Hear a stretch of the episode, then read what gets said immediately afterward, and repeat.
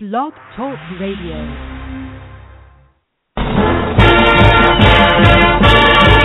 Oh,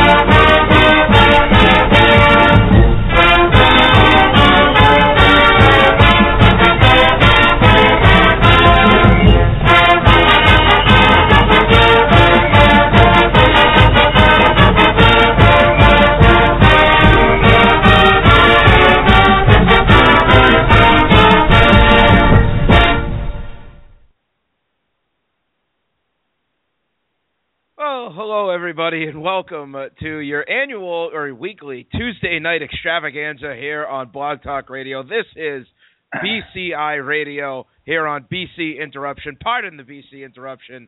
My name is uh, Dan Rubin, the new guy, joined by AJ Black, who uh, I was very worried up until about 18 seconds ago that he was not going to be on the air for me or with me. AJ, don't ever do that to me again.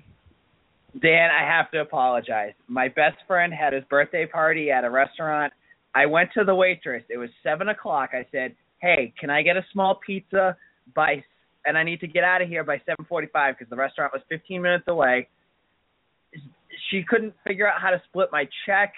She couldn't get me my check printed out. It was the longest ordeal ever. And I'm sitting here at seven fifty-eight, cramming into Google Chat, trying to figure out how to to log in it was a story that I don't want to have to relive again, and I promise you I will never do that again to you. so, yeah, basically that.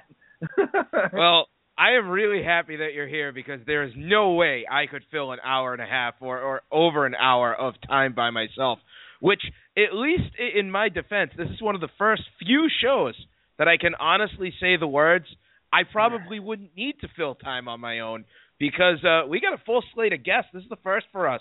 We actually have multiple guests coming on the air to speak with us in a week that I didn't think anybody would actually want to talk to us. Yeah, we've got two great guests tonight. Um, and I think the fans, even though if you don't want to talk about Howard, you're going to be interested to hear what they're going to have to say. Yeah, and our our guests are are, are esteemed uh, our esteemed uh, panel, if you will, um, that we'll be bringing on. We'll have uh, Rich Thompson from the Boston Herald. Um, we're going to make an attempt to uh, to get out to him and and bring him on. Um, also to be joining us uh, to be calling in is Jeff Greenberg from SportsGlutton.com. Uh, I've worked with Jeff on uh, on Mark Rogers TV. He's from North Carolina. Um, in the he writes for this website SportsGlutton.com. You can follow him on Twitter at Jeff Gberg. Uh, he, he's a great resource for today. Uh, you might be wondering why why we're whoa hey we we need to put that one in the uh, in,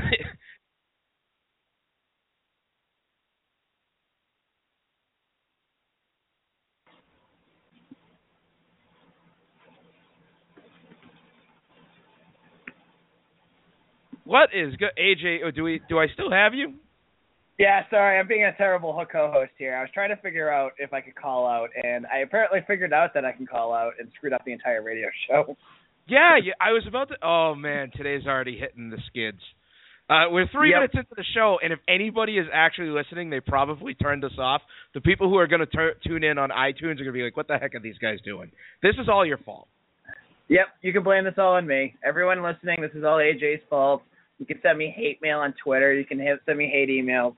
I ruined your Howard, your Howard Week BCI radio. This is all my fault. Well, anyways, the reason why you probably heard the dial tone, we're in the process of uh, we're going to try to get Rich Thompson from the Boston Herald on the air. We're going to try to call out to him and bring him on uh, to talk a little bit about the first game against Maine on Saturday. Boston College 24 to three victors over the Black Bears in Game One of the 2015 season. Uh, a game that that essentially makes Saturday's game useless because win or lose, Boston College still needs to win five additional games in order to make a bowl game. Um, I, I say useless because that's exactly what it is right now. Boston College uh, would need to finish seven and five if they win their second game over an FCS opponent. Should they lose on Saturday, which to be honest is just not going to happen, uh, they would they would still be able to go to a bowl if they finish six and six. Uh, more than likely, AJ, i- you know when we when we talk about the this whole Howard game, and I and I realize that this is not the week. This almost feels like a bye week show for us because there's not a whole lot to talk about. We we will break down the, the the performance of the Eagles on Saturday, but that's really where it ends. I mean, what are, what exactly are we looking for on Saturday against a team that just lost 49 to nothing to Appalachian State? There's not a lot. I think the only thing that you can really look for is improvement over last week. I think if BC went out and blew out Maine, you'd have even more of a what the hell are we going to be looking forward to kind of moment for this game. But because BC struggled, especially that first half, to score points, I think that you know we're looking at a game against Howard where yes, it doesn't count. It's it's a completely meaningless game right now. But can the offensive line improve? Can Darius Wade, um, you know, hit a few more passes to some of his wide receivers? Can uh, Jon Hilliman get out of the backfield? I mean, it felt like he was getting hit in the backfield. I know that was more than the offensive line, but to see those incremental steps, and I think that's going to be the big thing for BC. As I mentioned, we'll be joined to talk about Howard because this is something that we do need to break down. This is in unfamiliar territory for us as Boston College fans and, and supporters, uh, which is why we'll bring in Jeff Greenberg, as I mentioned from SportsGlutton.com. He uh, he writes he, he, covers the UNC Tar Heels, and uh, in in in his in his kind of travels, UNC is the second ACC team that it's that will play two FCS teams this year. Uh, the Tar Heels will play North Carolina A and T, and then play Delaware. And this week they're going to play North Carolina A and T after they played South Carolina in Week One. They'll play uh, NC A and T this week, then play Illinois in Week Three, and then play Delaware in Week Four. Uh, the big part of it being for the Tar Heels, and something that we'll just address with Jeff, is that they at least have the uh, the marketing positive of the fact that they do they did play South Carolina. They played them in Charlotte, neutral site game, um, which is still in their state before 51,000 fans, and they'll play Illinois at home in Chapel Hill. They are playing all of these games in the state of North Carolina, where they are immensely popular as a brand, and they can get away a little bit with these two with these two games. This is something that again we'll talk about with Jeff. Whereas Boston College, AJ, cannot get away with these two games, at least from a marketing standpoint. Uh, people, when the schedule came out, were ripping mad. I think there's a there's a good segment of the population and the populace that have turned around and said, I I like having this game if only because it'll get the team more reps and I'm willing to forego my personal desire if it's going to make this team better. But there's still a giant percentage that simply put is angry that Howard is the team on the schedule. You know, I think there's there's validity to both points, and it's all based off of what you see and what you're looking for. I personally, you know, a lot of people are like, "Oh, it's only going to make them tougher. They're going to get better if they only play tough teams." I watched Virginia Tech and Ohio State last night, and uh, Michael Brewster, the quarterback for Virginia Tech, got absolutely destroyed, and he's out for eight what eight weeks now. Eight weeks. Yep. That was with a good offensive line against a good team. BC last week did not have a good offensive line. Wade would have gotten killed. And what would that have done for our program at this point? What would Wade what what good is it for our program if we play Alabama and Wade breaks his ankle and is out for the season and we're stuck trying somebody else? I mean, you never know. They could work too, but I I don't know. I think the cost at this point to play a bigger school is higher than the benefits. I think maybe, you know, once the team starts to get, you know, a little bit you know, a little bit more mature, games like next year, the year after that, I think you could definitely start to to, schedule those types of opponents. But where they're at right now, and we saw it on Saturday, they were not ready for a team like that, for a team like Alabama or Ohio State or a top 25 team. They just weren't there. Abs- absolutely, I agree. And and you know, there's a part of me that that does agree with a lot of people that says, why couldn't they they schedule a team like Texas San Antonio or or look for a team like a Hawaii or or Florida International, a team that is a non-power 5 team that would would get you over that hump so you only have to play one of these games but you know there's the other side of it which is the money side of it and this is a this is a common trend that I guess that I guess we talk about with Boston College is that the athletic department I Maine made four hundred thousand dollars for that game last week. Um, it's on the lower end of some of what these teams are making. If you think about UMass's payday from a school like Notre Dame, and, and realize that, that Notre Dame um, makes it a little bit more, or the contract makes it a little bit steeper um, because Notre Dame is, is an independent. But Penn State last year, I believe it was, or or either it's last year or this year. I think it was last year they played UMass. Penn State paid eight hundred and fifty thousand dollars to get UMass to go to to go to, to to Beaver Stadium.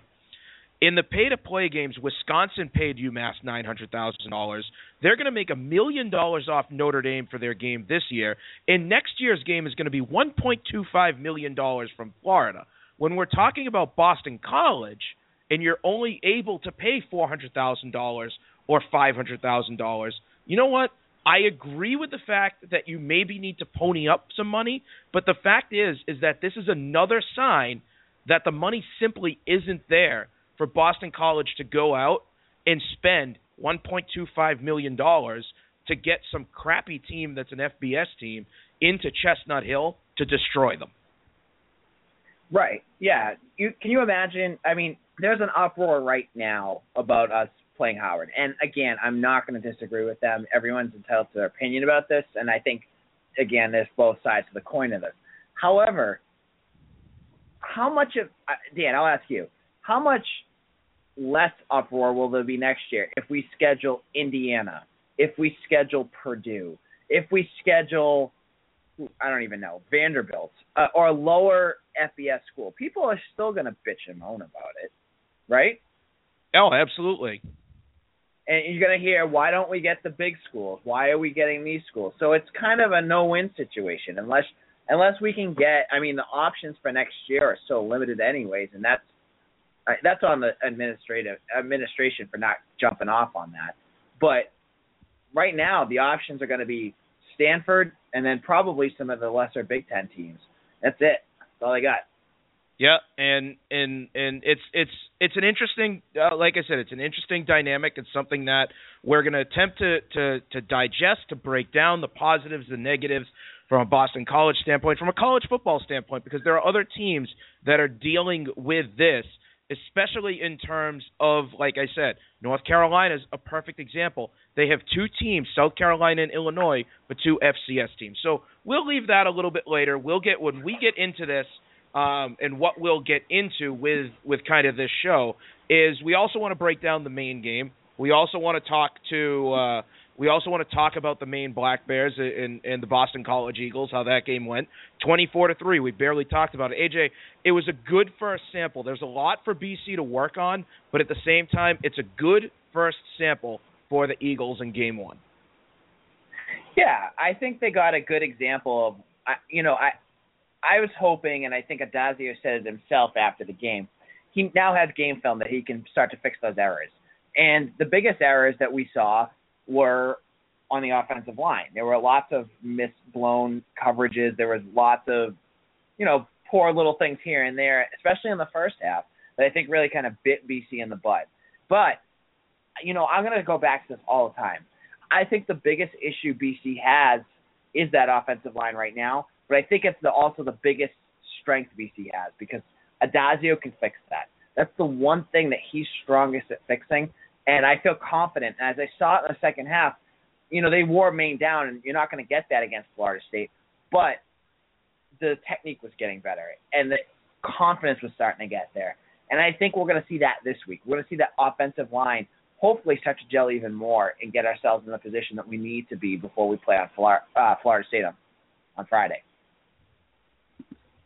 Yeah, I I agree wholeheartedly. Uh, you know, th- this game, I I I believe when it comes to Boston College and it comes to the grander scheme of the uh, of the season, that the Eagles are, you know, a a good team in the making. I, I feel like I, feel like exactly what I said about them, uh, you know, on on Mark Rogers TV. I don't think Boston College is going to win the Atlantic Division.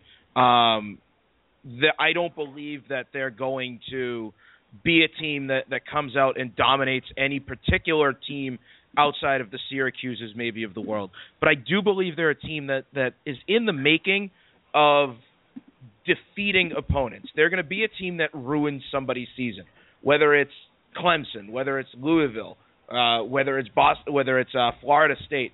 They're going to beat somebody and they're going to cost somebody the division come the end of the season because we can see the seeds being sown of this of this team having that that kind of that not not mystique because they don't have that yet, but we can see that starting to come together at least through the first game.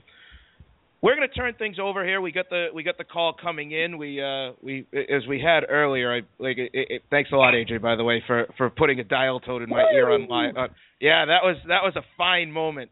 Uh, but we're gonna we're gonna welcome into our show having him call in uh, Mr. Rich Thompson from the Boston Herald. Rich, thanks so much for joining us on this Tuesday night, taking some time out to uh, to jump on with us. My pleasure. How you guys doing tonight?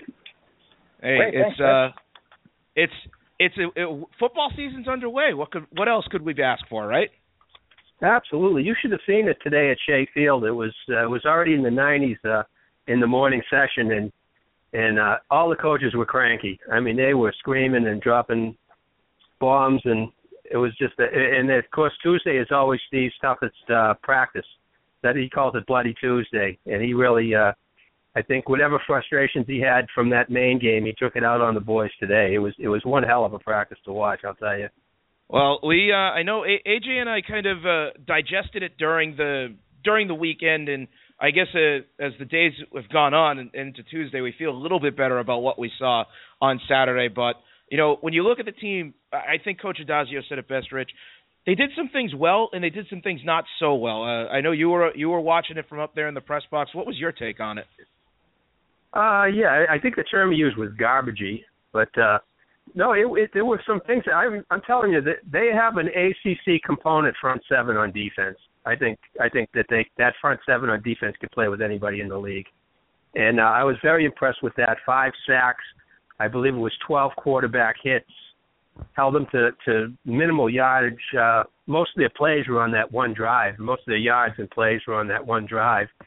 So I think defensively they're pretty solid. I don't think the secondary was tested enough in that game because the quarterback, the poor kid, couldn't. He was just throwing the spots on the field. He didn't have time to to look for his receivers downfield. So the secondary is still. I'm still a little out on them.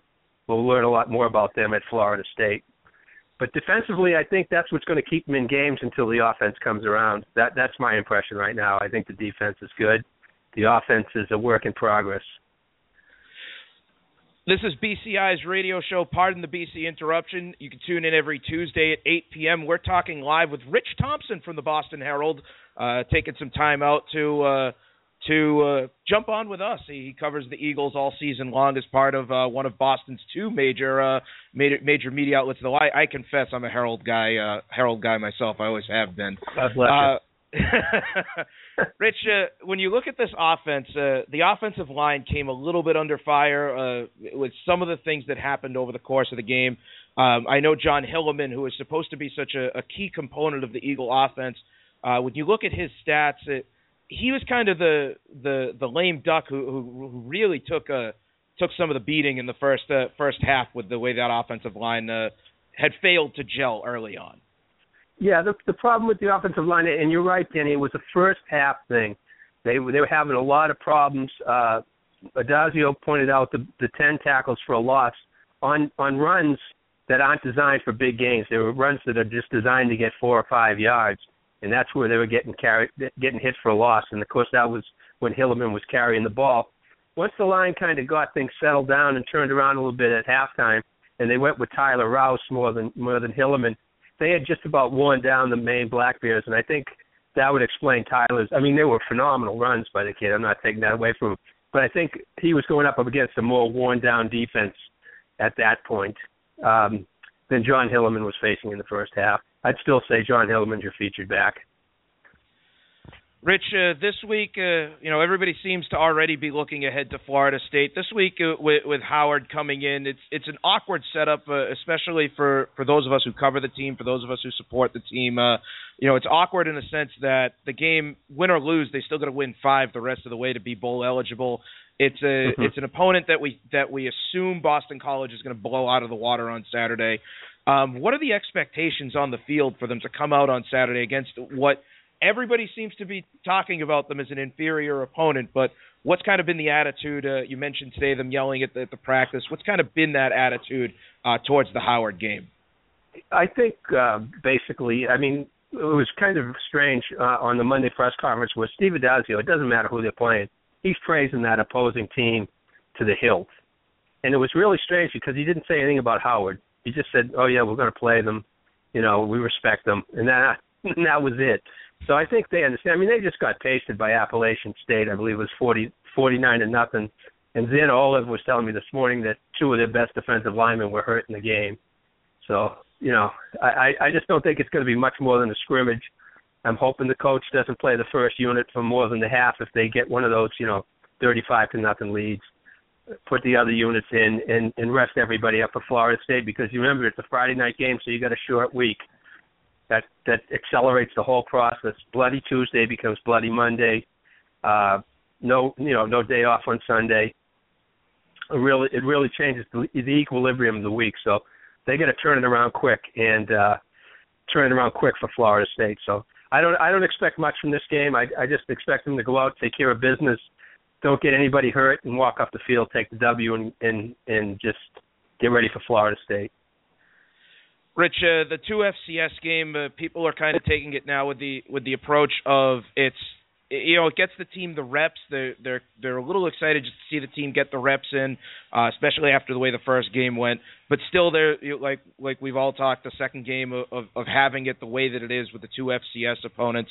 Um, what can BC do to combat that in the future? Combat maybe make this game a low level FBS opponent. Maybe look just to different types of scheduling. What what types of different thing options are there for them, at least to explore, so that maybe they don't run into this again in the future? Yeah, well, I mean, you know, contracts are supposed to be sacred, and and uh, New Mexico State just just pulled the plug on it. And now, on defense of them, they were going into a new league, and, and conflicts came up, and they had to satisfy the new league as opposed to a non-league opponent like BC. Uh, Steve Addazio was pretty adamant about playing an FCS, at least one FCS team every year, preferably at the start of the season or, or you know early, and um, just just because it counts in the schedule and it's a good way to get you know to get your team to, you know get a look at your team before you have to play somebody in the ACC or one of the quality non-league opponents. As far as you know, I mean, I don't know what to do. You sign a contract with a school and you go out there and you play them. You're expecting them to come back and play you, and they don't show up. You know, I, I don't know. I don't know what you can do about that. You know, other than just you know take take the fine money. I mean, uh, Brad Bates was put in the position of finding a home September game at the 11th hour. It couldn't have been easy. I don't know no, how far he looked, but I mean, I'm guessing he tried to get a a BCS game, but you know, he, he had to take something. They had to a slot to fill in the schedule, and you had to put something in there. Yep. Oh, a- what do you absolutely. think? I mean, I'm I'm doing all the talking here, right? I'm just curious what you guys think. Well, you're you're you're my expert. That's where I go from. I've always been on the approach that uh, you know, I I'm willing to accept it for a one year thing, and I guess uh, you know, I I look at no, I've been comparing to North Carolina, and I say, you know, North Carolina does have two FCS opponents, but their other two games are South Carolina and Illinois, and both of them are essentially at home. Uh, so you you can kind of I guess balance it, and I think it would maybe be a little more amiable for people if your other home opponents weren't your other home non-conference opponents weren't you know Northern Illinois and uh, I'm trying to think of the fourth in uh, in the fourth non-conference game winds up being Notre Dame at Fenway, Yeah. which is which is its own animal. So maybe if that Notre Dame game is is is it is it BC, it's a, it's a little bit of a different story. Uh, but I still think it's a it's a tough narrative because this is a uh, you know, this is a fan base that that that has its demands and, and they want their demands met. Well, I mean, Notre Dame dismantled Texas. Yeah. they they made Texas look like an FCS opponent. So, I, I, if, if that's your ups, if that's the upset you're pointing to on the schedule, I uh, I'd suggest you find another one. Uh, oh, You know what? Actually, that- I don't know if it was for you guys that I did it, but I, I, and this was before the kid got hurt last night. Uh, I thought Virginia Tech would be their upset. That was the team I circled for the upset that, that, Yeah, that they could beat, and uh, they would go into the game underdogs and you know probably short underdogs, but they could go in and win it. And uh, boy, with that quarterback out of the out for what I think six to eight weeks, they might miss him. I don't know. But uh, yeah, you know, I I I think it might have been me that picked that one. I yeah, thought, that's it you know, was. Virginia Tech. I, yeah, because I think Virginia Tech. It's one of those strength versus strength type of game. I, I've never been blown away by Virginia Tech's offense, and I, as Beamer gets older and older, I just they their offense never really strikes me as anything very potent, and I think BC's defense will be able to hold them in. Um, it'll be whether their offense can score against Virginia Tech's defense because that defense is up until last night. But yeah, but I mean Ohio State's offense is a juggernaut. You can't do anything about that. Um, but I, I I I think I was me, and I think it's a home game. I think BC could could definitely hold their own against Virginia Tech, especially with that new quarterback that they had last night. He didn't do much to impress me. Yeah, he just didn't seem to fit in what they wanted to do. I mean, if he was probably the guy they built the offense around, maybe it would look a little different. But they built the offense around the other kid, and they're totally different quarterbacks. And you could just see when he went out there, you know, he looked like he'd been sleeping in the meetings or something because he just Yeah, had no clue what was going on with his own guys. He kept looking over at the sidelines. it was It's like definitely it's a like deer his in wrist pad was in a different language. Yeah. Well, Rich, I'm, I'm going to put you on the spot a little bit. They got Florida State Uh-oh. coming up in a, in, in a couple of weeks. Is uh is, is should you know? You, I mean, Florida State they look good in that week in that first week game too with with, uh, with Everett Golson at the uh, at the Yeah. quarterback position. Could they be on upset alert coming into BC on a Friday night? I don't think you're going to catch Jimbo uh, sne- sleeping on this one. Their toughest game the year they won the national championship was the game at BC. And um, if you remember that game, Chase Rettig uh, just had a phenomenal first half, and they were actually in the lead until right at the end of the half when when Jameis Winston had two bombs and kind of put it away. And then last year they needed a, an 11th hour drive to beat BC in the rain down at Florida State. So BC's given them trouble two years in a row. I don't think they're going to come in here with the idea that this is a walkover. I think right, I think they'll get. I think BC's going to get their best shot. I really do.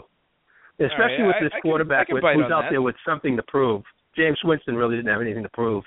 This kid's got to prove he belongs at Florida State, and he was worth the risk and worth worth going after. So, I, I really believe you're going to get Florida State's best shot.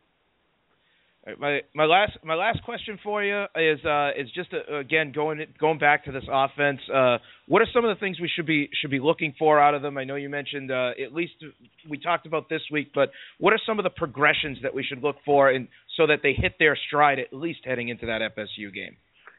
Yeah, they've got to uh, stretch the the passing game a little. I mean, they're basically running a West Coast offense out there.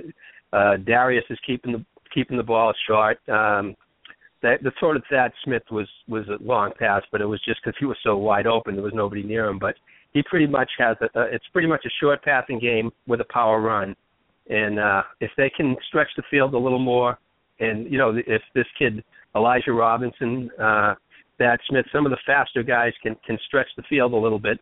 I think that the offense can be a little more multiple, and they can keep defenses pinned back because right now teams are just going to load nine guys in the box and just try to stop Jon Hilliman because he's the weapon that everybody knows is going to get the ball. Well, Rich, we uh, we appreciate you taking some time out of your Tuesday. I'm sure No I'll, uh. I can I can let you I can let you go back to your regularly scheduled Tuesday night and uh, relax on the couch and hopefully take a night off. Maybe just No nights bit. off in football season, No Danny. nights. Come on. Oh, all right. No time off. Twenty four seven in football season. all right, well, Rich. Well, thank, thanks for jumping on with us, and hopefully we'll uh, we'll talk again soon. Okay. Take care, guys. Thanks, Take care, Rich. Rich. That was Rich Thompson from uh, the Boston Herald joining us here on uh, BCI Radio. Uh, AJ, some before we before we uh, to I know we're waiting on. I there are a lot of very good points to that front seven, who I know we've stalled, and and I try maybe to to chop them down a little bit and and say, well, try to poke holes a little bit in it. But you know what? He's got a great point in that the front seven is so good. It'll we can be so good. It'll be really interesting to see what happens in the next week or so. Yeah, I think that's going to be interesting. Uh, the the front seven. I, I like the thought that the front seven is going to be what keeps us in games. They're going to be able to to beat help BC beat those teams that maybe they may not have a chance to if they didn't have them. I wonder what teams they have enough talent in that front seven to beat, and what teams may have too much. So you know, I, I watched that Notre Dame game too, and and they were scary. I don't know if our front seven is enough to keep us in a game like that. Or Clemson. Clemson's going to be another scary team. You know, Mike Williams broke his, what, he break his neck or something like that. One of their wide, top wide receivers, I think, broke Yep. his neck and so, Yep. which was scary itself. Some scary injuries this week, by the way. Anyways, but those two teams are two teams that I'm like, looking at our defense, I don't think that strength is enough to win a game. But it, maybe a team like, like we said, Virginia Tech, a team like, I he didn't say it, but Florida State. I I don't know. I think we could probably hold our own with a team like that. Uh, Northern Illinois. I think those types of teams, it's going to give us a bit of an edge. Duke, another one. I think those are going to be a, a great opportunity for us to actually, you know, hammer in our strength.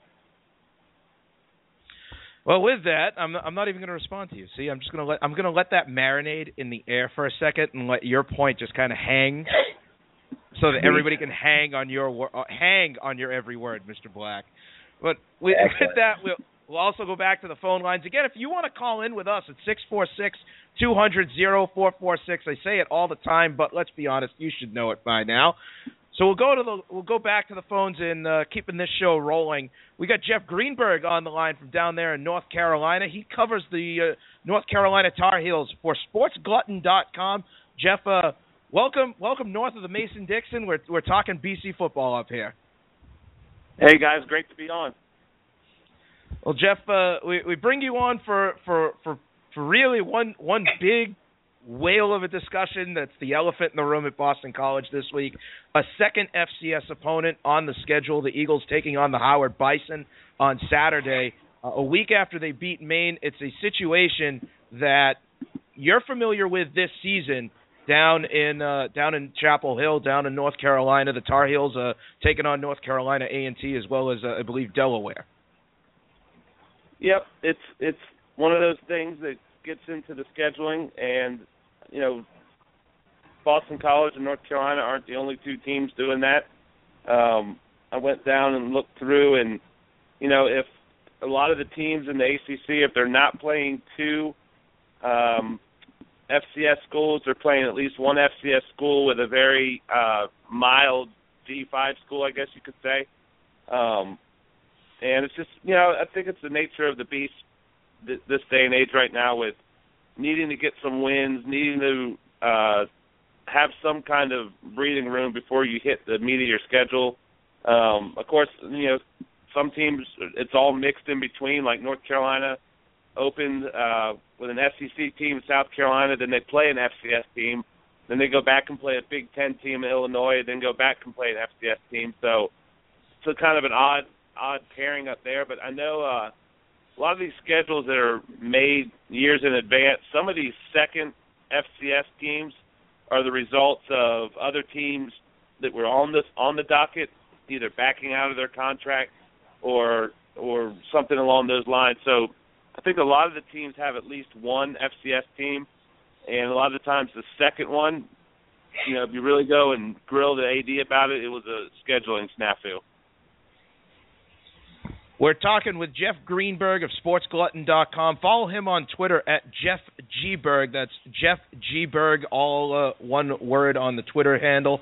Uh, you can you can uh, catch him and his stuff. It's great. I've, uh, worked with Jeff on a couple of ACC previews with Mark Rogers TV, so he's he's in the stable of guys who know a lot more about football than I do. That's that's where I'm basing it on. They they make me look good on a week to week basis. That's uh, that might be overselling it, but I I take it all day long. well, when it comes to this FCS FBS thing, uh, you know, we it, it's it's a very interesting dynamic. Uh, Boston College, the result of New Mexico State breaking the contract at the 11th hour, uh, but they still have a non-conference schedule that will allow them to at least threaten the the six and six, seven and five, uh, the seven and five that'll at least get them into the bowl game, given that they're playing Maine and, and Northern Illinois, who's a decent non-power team. Um, and then they have their conference schedule. I, I kind of write off the Notre Dame game this year, but when you look at, at playing teams like South Carolina and Illinois, how much does the two FCS at North Carolina impact their hopes for a bowl game? Does it impact the hopes for a bowl game? Um, are they? Is there a little bit worry that that they might be on the threshold, if not on the wrong side? Yeah, I think you know, particularly with the way the game went down Thursday, completely winnable game that they controlled the majority of and let slip away. Um, that one stings, but I I think with the rest of the schedule that a, a bowl game is definitely uh, within their expectation. Um, you know, that Illinois at home, it's a Big Ten team. It's not an FCS school. You've got to make sure you're you're not caught in between these FCS games and caught sleeping. I think honestly, if you ask the players, they wish that Illinois game was this week because any you know coming off of a tough loss, they're ready to go hit somebody, ready to go um, prove themselves again. And um, you know if that means an FCS team this week needs to take a beating, it would be welcomed by the fans. But you know the the thing that's scary about some of these games like this is you're you're almost trying to figure out. You know, it's like a preseason game in the NFL. You want to make sure you go take care of business, and then you kind of get worried about your starters. And tell you what, after this first weekend of injuries across the country, the last thing you want to do is lose anybody important in a time and period in the FCS game that's not important. So I, the one thing that stinks about FCS games is I think that's a lot of stress with the coaches is how to balance who plays, who doesn't play, when to pull the plug, when to do all of that. You know, similar, like I said, to you see in some of the NFL preseason games. But um, in terms of the bowl and looking at it, I think right now UNC is is looking at their schedule. Um, you know, they do have the benefit this year of not playing Florida State or Clemson, so they that's a huge, uh, I guess you could say, relief within scheduling for their ACC schedule. That helps where uh, some of the coastal leaders like uh, Georgia Tech, Miami, they both play Florida State and Clemson. So that you know you've given a, a little nudge advantage over to UNC in terms of where they're going to try to pick up wins. Um, so I think right now, you know, I think Coach Fedora said one game doesn't define a team. You know, if they stay healthy, they have a chance to be really, really good. And I think the team believes that. Uh, I think going on national TV and playing an SEC team that may not be in the top five, top you know six in the SEC, but you know I always hear these recruiting classes are supposedly important, and that's a school that's always in the top 25. So the talent was there, and UNC was there the whole game. Just let it go at the end. Yeah, defense for UNC only allowing 17 points against South Carolina. That's like a uh, that uh, it's not all Gene Chizik, but I mean it was fantastic for the Tar Heels. Uh, defensively. Normally, a game like that last year would end up 44-40 or something like that. Yeah, I, and I was at the game, and that was one of the things that was really interesting to see is just how they would play. Um, and it, you're right. I think some of it was experience, some of it was, um, you know, wanting to come out and and prove that last year isn't the norm. And uh, you know, and then you add in the scheme, and you add in Chizik, and re- really go back and look at everything. And the reason they were making plays is they were aligned correctly. They were in the right spots. They were their technique was good, and that's a lot of what you didn't see last year. You saw a lot of people out of position. So uh, I think someone joked 17 points given up.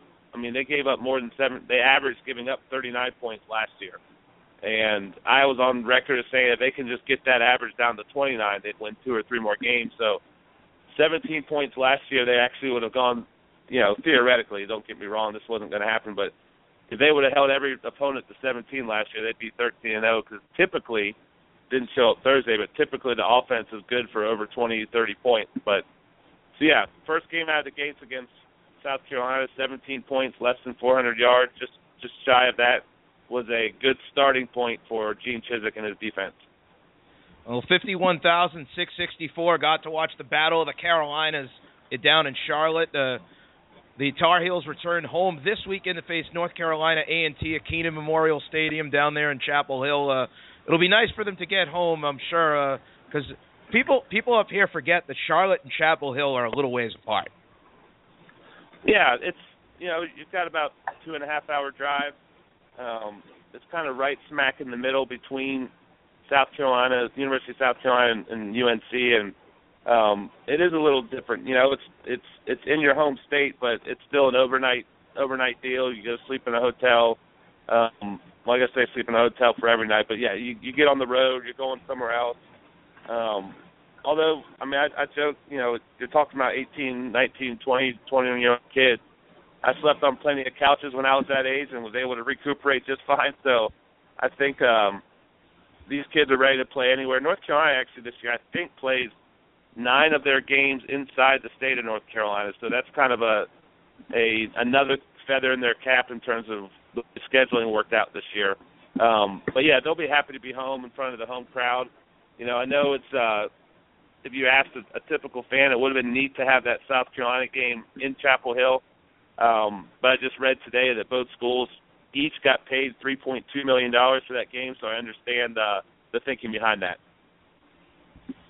Well, Jeff Greenberg from SportsGlutton.com, uh, thanks for jumping on with us, taking some time out of your Tuesday night, and uh, you know, since BC doesn't play North Carolina this year, I'll I'll, I'll throw you a go heels.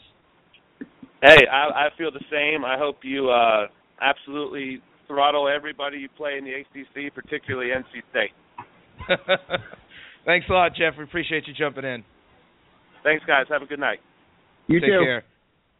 That was Jeff Greenberg from SportsGlutton.com. Catch him on Twitter at uh, Jeff Berg on the Twitter handle. Um, there's a lot. I, I, I asked a couple of pointed questions in there, AJL. I won't lie, namely about the neutral site, the attendance, the distance thing, um, and about the different scheduling. Uh, you know, I guess my opinion in the last hour has gone back and forth on the scheduling thing, but we'll get to that in in a short while. Let's go back to the Maine game. Let's go back to the observations. Um, let's go back to a little bit of what Rich was talking about, uh, namely about the offense and the fact that, you know, and, and Jeff even talked about it too. Saturday, you're just hoping for no injuries, play the first maybe quarter and a half to halftime. I want Troy Flutie to throw more passes than Darius Wade on Saturday. I I kind of you know I wouldn't care. I don't really care who it's going to be. I just don't want to see Wade in the second half. I you know I agree with you. I don't want to see Hilliman. I don't know if Jordan Gowans, their true freshman running back, is going to be redshirted this year. I know he's not on the depth chart yet, but I know that didn't really matter last year.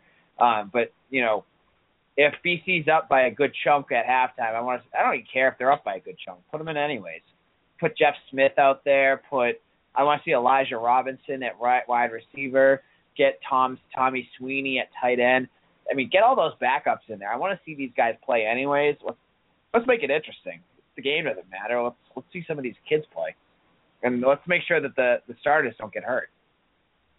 Well, there, there's a the, there's another couple parts of this where these schedules that are made uh, so far in advance that when you get a game like this and it just rises out of a, a given set of circumstances, is that it does feel a little bit like a scrimmage, like a preseason game, just in the sense that you know I think attendance is going to look like a preseason game. I think it's going to be a, a tough thing to, of which to come out of it.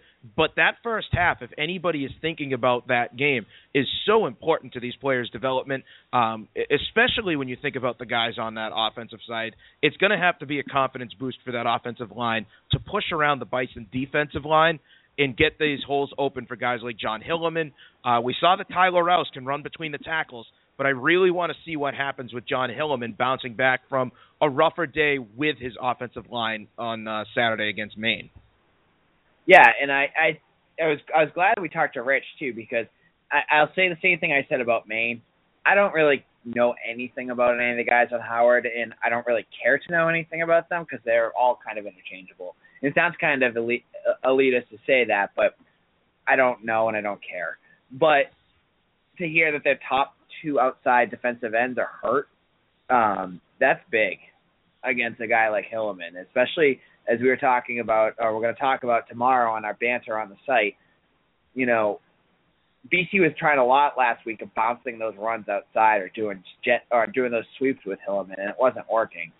If Howard, who has a terrible defense to begin with, is already down their top two defenders, Hilliman, we may try that again and see if you know some improvement in technique from that offensive line is going to allow them to do, to really push those plays uh, for more positive yards.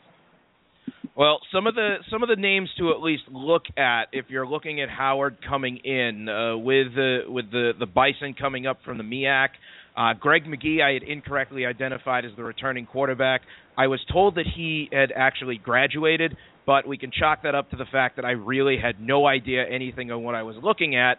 So I just I, I'll just yeah, I I, I messed that one up. Um, but Kalen Johnson is the quarterback for Howard. Um, that's going to be the name that's under center. For Howard's sake, playing in the MEAC and playing a tough MEAC schedule, um, they have a good rivalry with with Hampton for the Battle of the Real HU. Um, there's the the bowl game this year that happens in December where the MEAC champion plays the SWAC champion. I believe it's called the Celebration Bowl. Uh, displaying my vast knowledge of of uh, FCS football here for you. Um, the two historical Black Division One conferences meet each other for a championship game. Um, it's a one million dollar payout per conference. It's a bowl game that's on ESPN. But if you're expecting to compete for that, it's a really big deal for Howard to come into this game and not get hurt either. We talk about the Boston College injuries, but I would feel terrible for Howard if the same thing happened to them because remember who we're talking about here with this front seven improving. If they came in on Saturday based off of what we saw last Saturday and faced this Boston College defensive line. Yeah. Uh, we saw what happened to Maine's uh, quarterback uh, when Landry lit him up on that play. I I'm not a big fan of seeing injuries as you know as I get older and I start to watch a little bit about that some of some of the long term ramifications. I don't like seeing guys getting hurt and I and I I, I yeah I I like to see teams get out of out of the games healthy, and I don't want to see a team like Howard who's not physically on the same level as BC get hurt, and I don't want to see it ruin the season. So I hope that for their safety, just BC just pounds them out, but doesn't really hurt them. Well, we we could talk about injuries in terms of the ACC. Uh, I'm sure we'll talk about that this week uh, on BC Interruption. Uh, if you're listening and you'd like to call in, please do so. Six four six two hundred zero four four six. I have a feeling we'll have a substantial amount of people who probably tune in on the archive this week. Um, there's not a whole lot to talk about on a Tuesday before the Howard game after the Maine game. Uh, with Florida State on the horizon, I'm sure next week we'll have a much more exciting show. Already have a guest lined up for next week too. We can pump that a little bit. Uh, Brittany Taylor Newman of Football.com it eh, will join us to uh, talk about the Florida State Seminoles. Um, again, I've worked with her in the past, and she is a fantastic football columnist and a fantastic Southern football uh, analyst. Uh, I, I've had the privilege of working with her, so she will be joining us next week to talk about Florida State. AJ, in terms of moving these games around, in terms of talking about these games, I hear a lot that says, why don't we play a game down at Gillette? Why don't we move this game and move it to a neutral site? North Carolina drew 51,000 people to a game two and a half hours away, halfway between them and South Carolina. It was equidistant apart. Boston College drew maybe 30,000 with UMass to that game at Gillette last year. And that was a game that, when I say was really just knocked out of the park in terms of marketing because UMass really hit that one hard to try to appeal to both fan bases. Moving a game that gets 29,000 all Boston College fans at home and maybe dividing it by moving it to a place like Gillette, depending on the opponent, I just don't think that's a good idea. I don't think Boston College can do what North Carolina did. Yeah, they don't have the fan base to do that. I mean, as much as our fans think that they're in the same level, we we have to prove it and we need to show up for games. And any any team that you know go, you know, it's it's not the same as when it was with Flutie. My dad loves to tell me the stories of when um, when Flutie was quarterback, they had to move the games to Foxborough. Um, he says talks to me about that all the time, and I just I can't imagine BC ever getting to that point right now with with the you know the with satellite television and big screen TVs pe- you know, people are going to hear a game at Foxborough and say, "Screw it, I'm just going to stay at home." And especially if it's a game, a game against a, mar- uh, it's not a game against a marquee opponent. You know, if it's a game against UConn or or another local team that's not Holy Cross, whatever, people aren't going to show up for that. It doesn't matter who they're playing. It's got to be if you're going to do Gillette, you got to get a team that travels. You got to get a team that has a fan base that'll help fill that out because BC fans are not going to do it. Well, two games in that 1984 season were moved to then Sullivan Stadium in Foxborough, Massachusetts. That's the the Foxborough Stadium, the the predecessor to Gillette Stadium. Um, for those of you who have never been to a game at Foxborough Stadium, it's a pit. It was a pit. It was disgusting. Um, if you went to a men's room, they didn't even have toilets. They had horse trough. Um, they, it, they had one giant speaker over the Diamond Vision opposite one of the end zones. It was a it was the worst that that didn't work either. It was the worst stadium I have ever been to a game in. At the time, Alumni Stadium only sat 32,000 people. The end zone had not been closed in. So against Western Carolina, they open up and they sell 32,000 seats. When they play North Carolina at the end of the game at the end of the month in September, it gets moved to to Sullivan Stadium. They seat 44,672 against North Carolina. That's a sellout at Boston College right now, 44-5. So that is you know what you're looking at. Now again, it's a different time. There's a lot less t- things on TV. Being a televised game, people actually wanted to go to as opposed to watching it from home. Especially when you consider at the end of the year that BC hosted Syracuse and got 60,000 people down there to, to Sullivan Stadium. So, you know, it was a different time. You know, you can stay home, follow the game on Twitter, follow the game on uh, on ESPN three or watch ESPN. Every single game is always televised. Um, whereas back then, I think there was something that if you were on national television, if you were on CBS or if you were on ESPN or you were on ABC, it was a huge deal. People really wanted to go, and the team finished the season number four in the nation. Yeah, I, I that I I wonder if BC would ever get to that point again because we were close to that when we had Matt Ryan and we were the number two team in the nation in 2007, and our attendance wasn't even close to them. We weren't. We were selling pretty close, but I don't remember us selling out games uh, that frequently back then. Um, I don't feel the need that I, I feel like BC can't afford to be moving to neutral sites for games like that at this point. They need every game in Alumni Stadium that they can get. Yeah, and that boils down to a money issue too, because if you go and you move, you're you now have to give the stadium a cut uh, which is what UMass is running into, and you and you you minimize your profits. Um, Boston College right now has to maximize their profits, as we're finding out. Four hundred thousand dollars for Maine. UMass is getting one point two five million to go to Florida next year. That's over double what Boston College just paid Maine, and I understand that UMass is an FBS team, but the payouts are about the same. And when you think about the New Mexico State issue with their conference, you also have to think ahead because that UMass game, you got to make sure that UMass wants to come to Chestnut Hill because UMass is desperately trying to get into any conference that'll take them. And if they get into a conference, you're going to run into the same problem that you just ran into with New Mexico State. So if it's a money issue, I, I athletics are proving that they that I don't know they they don't have the money to spend when you get four hundred thousand dollars to Maine and they can barely afford to to upgrade the you know the concessions or whatever it is, and and we're charged up the wazoo for tailgating. Um, you know, the the university should probably pony up a little bit more than to athletics. That's my soapbox comment. Yeah, I want to jump on that soapbox too. You know, BC has that ACC money. They should be able to start upgrading some of the the facilities. They should start upgrading the the game experiences. By doing things like that, you're going to start getting more fans in here you'll be able to start to afford, you know, they, you know, afford those bigger opponents. And in general, I don't know, BC's got the money. I, I see my loan bills that I get. I see my wife's loan bills. They have the money. They, uh, you know, they should be able to to pony up a little bit to to to bring in some of these these opponents to bring in someone that's going to bring ticket sales in. I don't want to hear. I, it, that part disgusts me. If they can't do it because of logistical reasons or because a team doesn't want to come to Chestnut Hill, that's one thing. If it's because they don't want to open their purse strings, that's a load of crap. And I don't like hearing that. And I think that really shows a lack of commitment to athletics or a phony baloney, uh, you know, commitment to athletics. If they're gonna opportunities but not open their purse strings because they have the money, they have it's there they just need to, to, to use it.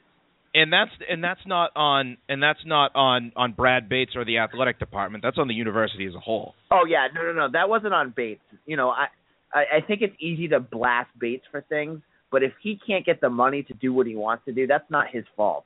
That's the guys in front of uh, above him. That's the board of directors. That's the president. That's whoever's in charge of uh, you know allotting him the money to make those scheduling changes because if he's if he's got those opportunities and they're saying no I, what am what's he supposed to do he can't do he can't just snap his fingers and say f you i'm going to do what i want that doesn't work that way but if it's a money thing he's got to think they've got to approve it and if they're not approving it that's on them that's not on brad bates yeah, exactly, and and and that's why you know, like I said, I, I bring up a couple of things to to guys like Jeff who have North Carolina, who is a, a license to print money and out of basketball, and and with their relationship with with the Jordan brand and and their sponsorships, they're they're immensely popular in the state of North Carolina.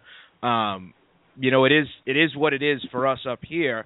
Um, so that's just kind of some of the things that that we talk about now we're looking for ahead to Saturday. I, I've tried this week. I, I'd sworn the last couple of weeks that I was going to break down this game and look at this game and, and treat it like a real game. And I was going to treat Howard like I felt I, I didn't want to take away from the Howard kids. And and what I mean by that is, you know, they they're coming up here. They're playing the game. The Boston College kids are playing the game there's something about playing the game that makes it honorable that makes me feel like I, they deserve the recognition. I don't ever want to take away from Howard as an institution. I've been down to Washington D.C. and seen their campus. Um, I got family that lives near the Howard campus. I've been in the area where where the school is. I love the Howard band. They're one of the most best entertainment anything you could ever watch.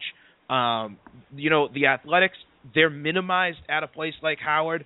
The MEAC does not go to the FCS tournament anymore uh, as of this year. Uh, you know, it's like the Ivy League in that schools are they minimize athletics but keep it going uh, just so they can you know have their type of school pride. I don't want to take away from their pride, but let's be honest here. The more and more we get into this game, the harder it gets to just simply break it down. I I'm really struggling with this. You know, I it's it's not a game that you can make X's and O's and like BC has to do this and they have to do that. I don't even care. As I said earlier, I don't even care who Howard has at this point.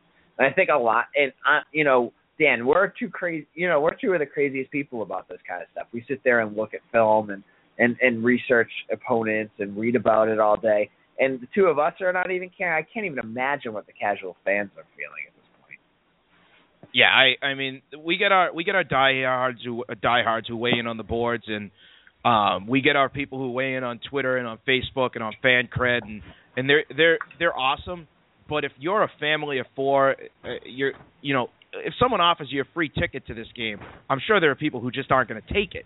And I, I understand that we're kind of crushing this game, but this game is it's it is what it is. It's a preseason game before we move on to FSU. Yep. Basically, that's it. Like, we just want to go out there, see some improvement. I mean, for me, this is again my selfish selfishness again, and it makes me sound like an idiot. But I didn't really get to tailgate last week because I had to go to that damn wedding. So this is actually kind of like the opening weekend all over again for me because I actually get to have a tailgate and bring my grill and all that stuff. So that that's a positive I have. But for most other people, it's just like whatever. I, you know, to make things worse, I looked at the weather and it's not looking very good for Saturday. You know, I kind of over. I, I, I say, distinctly kind of remember overcast. I was gonna say I distinctly remember looking at the possibility of rain and thinking, "Uh, not now." But I'll, I'll say this: I can actually tell you that I remember the only game that I skipped because the weather looked like crap, and I distinctly remember what it was. It was October 28th, 2006, and I still have the ticket stub because it's the only time in 26 years of having season tickets that my dad said I'm not going on Saturday. It was the num. It was when Boston College beat Buffalo and they beat them like 45 oh, to nothing. I thought you were going to say that game because I I went. We didn't have a tailgate. I went with my then girlfriend, now my wife, and we wore like uh that like quick dry stuff, and I got yep. soaked. Like everything I wore, it rained right through it. There must have been like 800 people in that stadium because it was Buffalo. It was awful. it was one of the worst games I've ever been to. You, when you um, said that, what? when you said that? that it was a game, when you said it was a game that you didn't go to because it was predicting rain, I automatically went in my brain. I go, he's gonna talk about Buffalo. oh, I'll go one bigger than that. I'll go back to 1995. You ready for this one? This is what I remember. Yep. It was the first time that we had more people in my family at the game than just our regular season tickets. We got a couple of extra tickets for a 19 game in 1995, and it absolutely poured. And don't forget, the '95 Eagles were a bad football team. They finished four and eight. They lost like five out of six. Uh, they got smushed by Ohio State in that kickoff classic and never even sniffed the rankings the rest of the season. I remember two games that season. Number one was the fact that the game against Michigan was on my birthday and it was at seven o'clock at night on national TV. Michigan was number ten in the country and BC actually played them tough and then lost twenty three thirteen. Um, I, I I'm looking at the box score, which is why I remember that. October twenty first, nineteen ninety five. Boston College played Army. I don't even know if I do you even remember this game? Yeah, I don't think I don't know that you would re- that you remember this game either. No, it, it was a little bit before I got into football. It was 42 to nothing at halftime. Army was leading and BC lost 49 to 7. that sounds that even worse bad day. Bad loss uh, to Army. Oh. yeah, that was that was a bad year. That was that was when you had uh well the the the team wasn't bad you had uh, Omari Walker, Mike Cloud, Justice Smith, and all those guys. But poor Mark Hartsell just shouldn't have been starting at quarterback. Anyways, I'm killing time now. But uh yeah, I mean this this has probably been uh if you remember our show last year leading into a bye week, we had a terrible show. I'm gonna go I'm gonna go ahead and say our guests were better than us tonight. Yeah, it's you know I, I think we're both in uh preseason scrimmage mode right now, Dan, because I, I at least me like I'm gonna get back into to prime form next week when I know I've watched two games of Florida State. I've watched two games of Northern Illinois. I can tell you what they're going to do. I can tell you what their style is.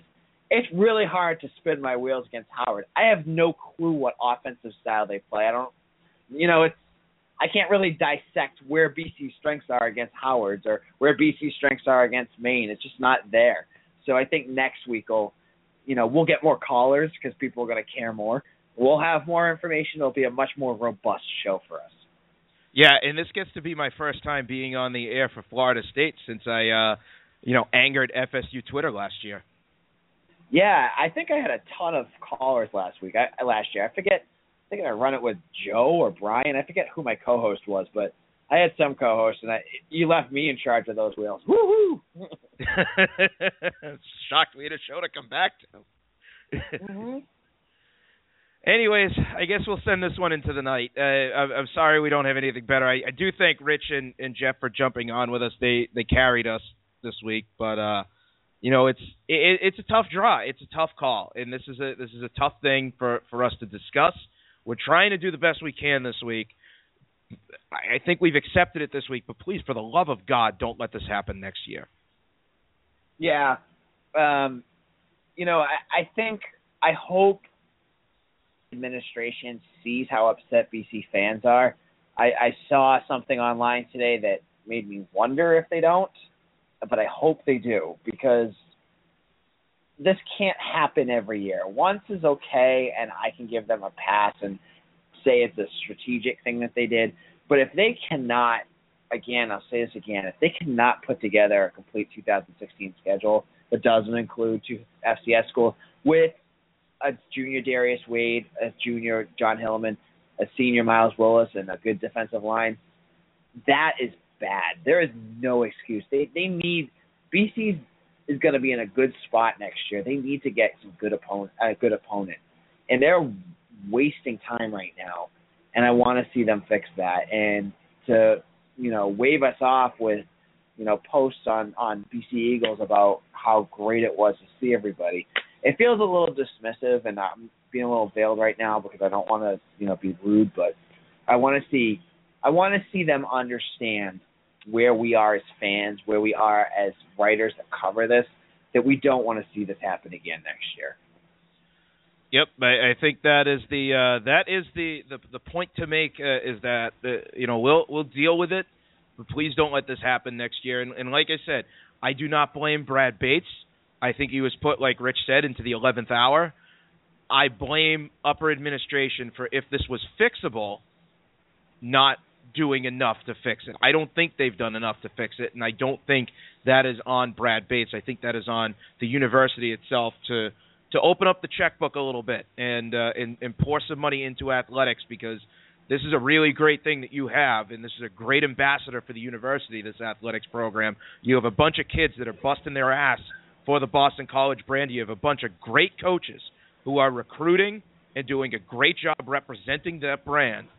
And if you're not supporting them the way that you should, then that's shame on the university because this is not something that we should have happen year after year be if it's avoidable. I could be wrong, but you know, judging from from what we we looked at with New Mexico State to the the nine game schedule that didn't materialize, I think this year it was unavoidable. In the future, it's going to be avoidable, and if it's not avoidable, then that's on the university because we know the numbers. 1.25 million is paid to UMass. 400,000 was paid to Maine. Yep. And I and, and with 2016 looking ahead, they they have they, they have to see what's coming up. They have to be able to to plan ahead. That's what they're being paid the big money for. And the university needs to understand that if they want to have an ACC level program, they need to to buck that up. And I don't know how they make that seen and how they make that felt. Um, I disagree wholeheartedly with the people that say that you should just stop showing up to BC football games. We did that with Spaz. It did nothing. Um, but they need to understand that that's going to be something that they're going to need to do if they want to make this program take uh, allow this program to take that next step.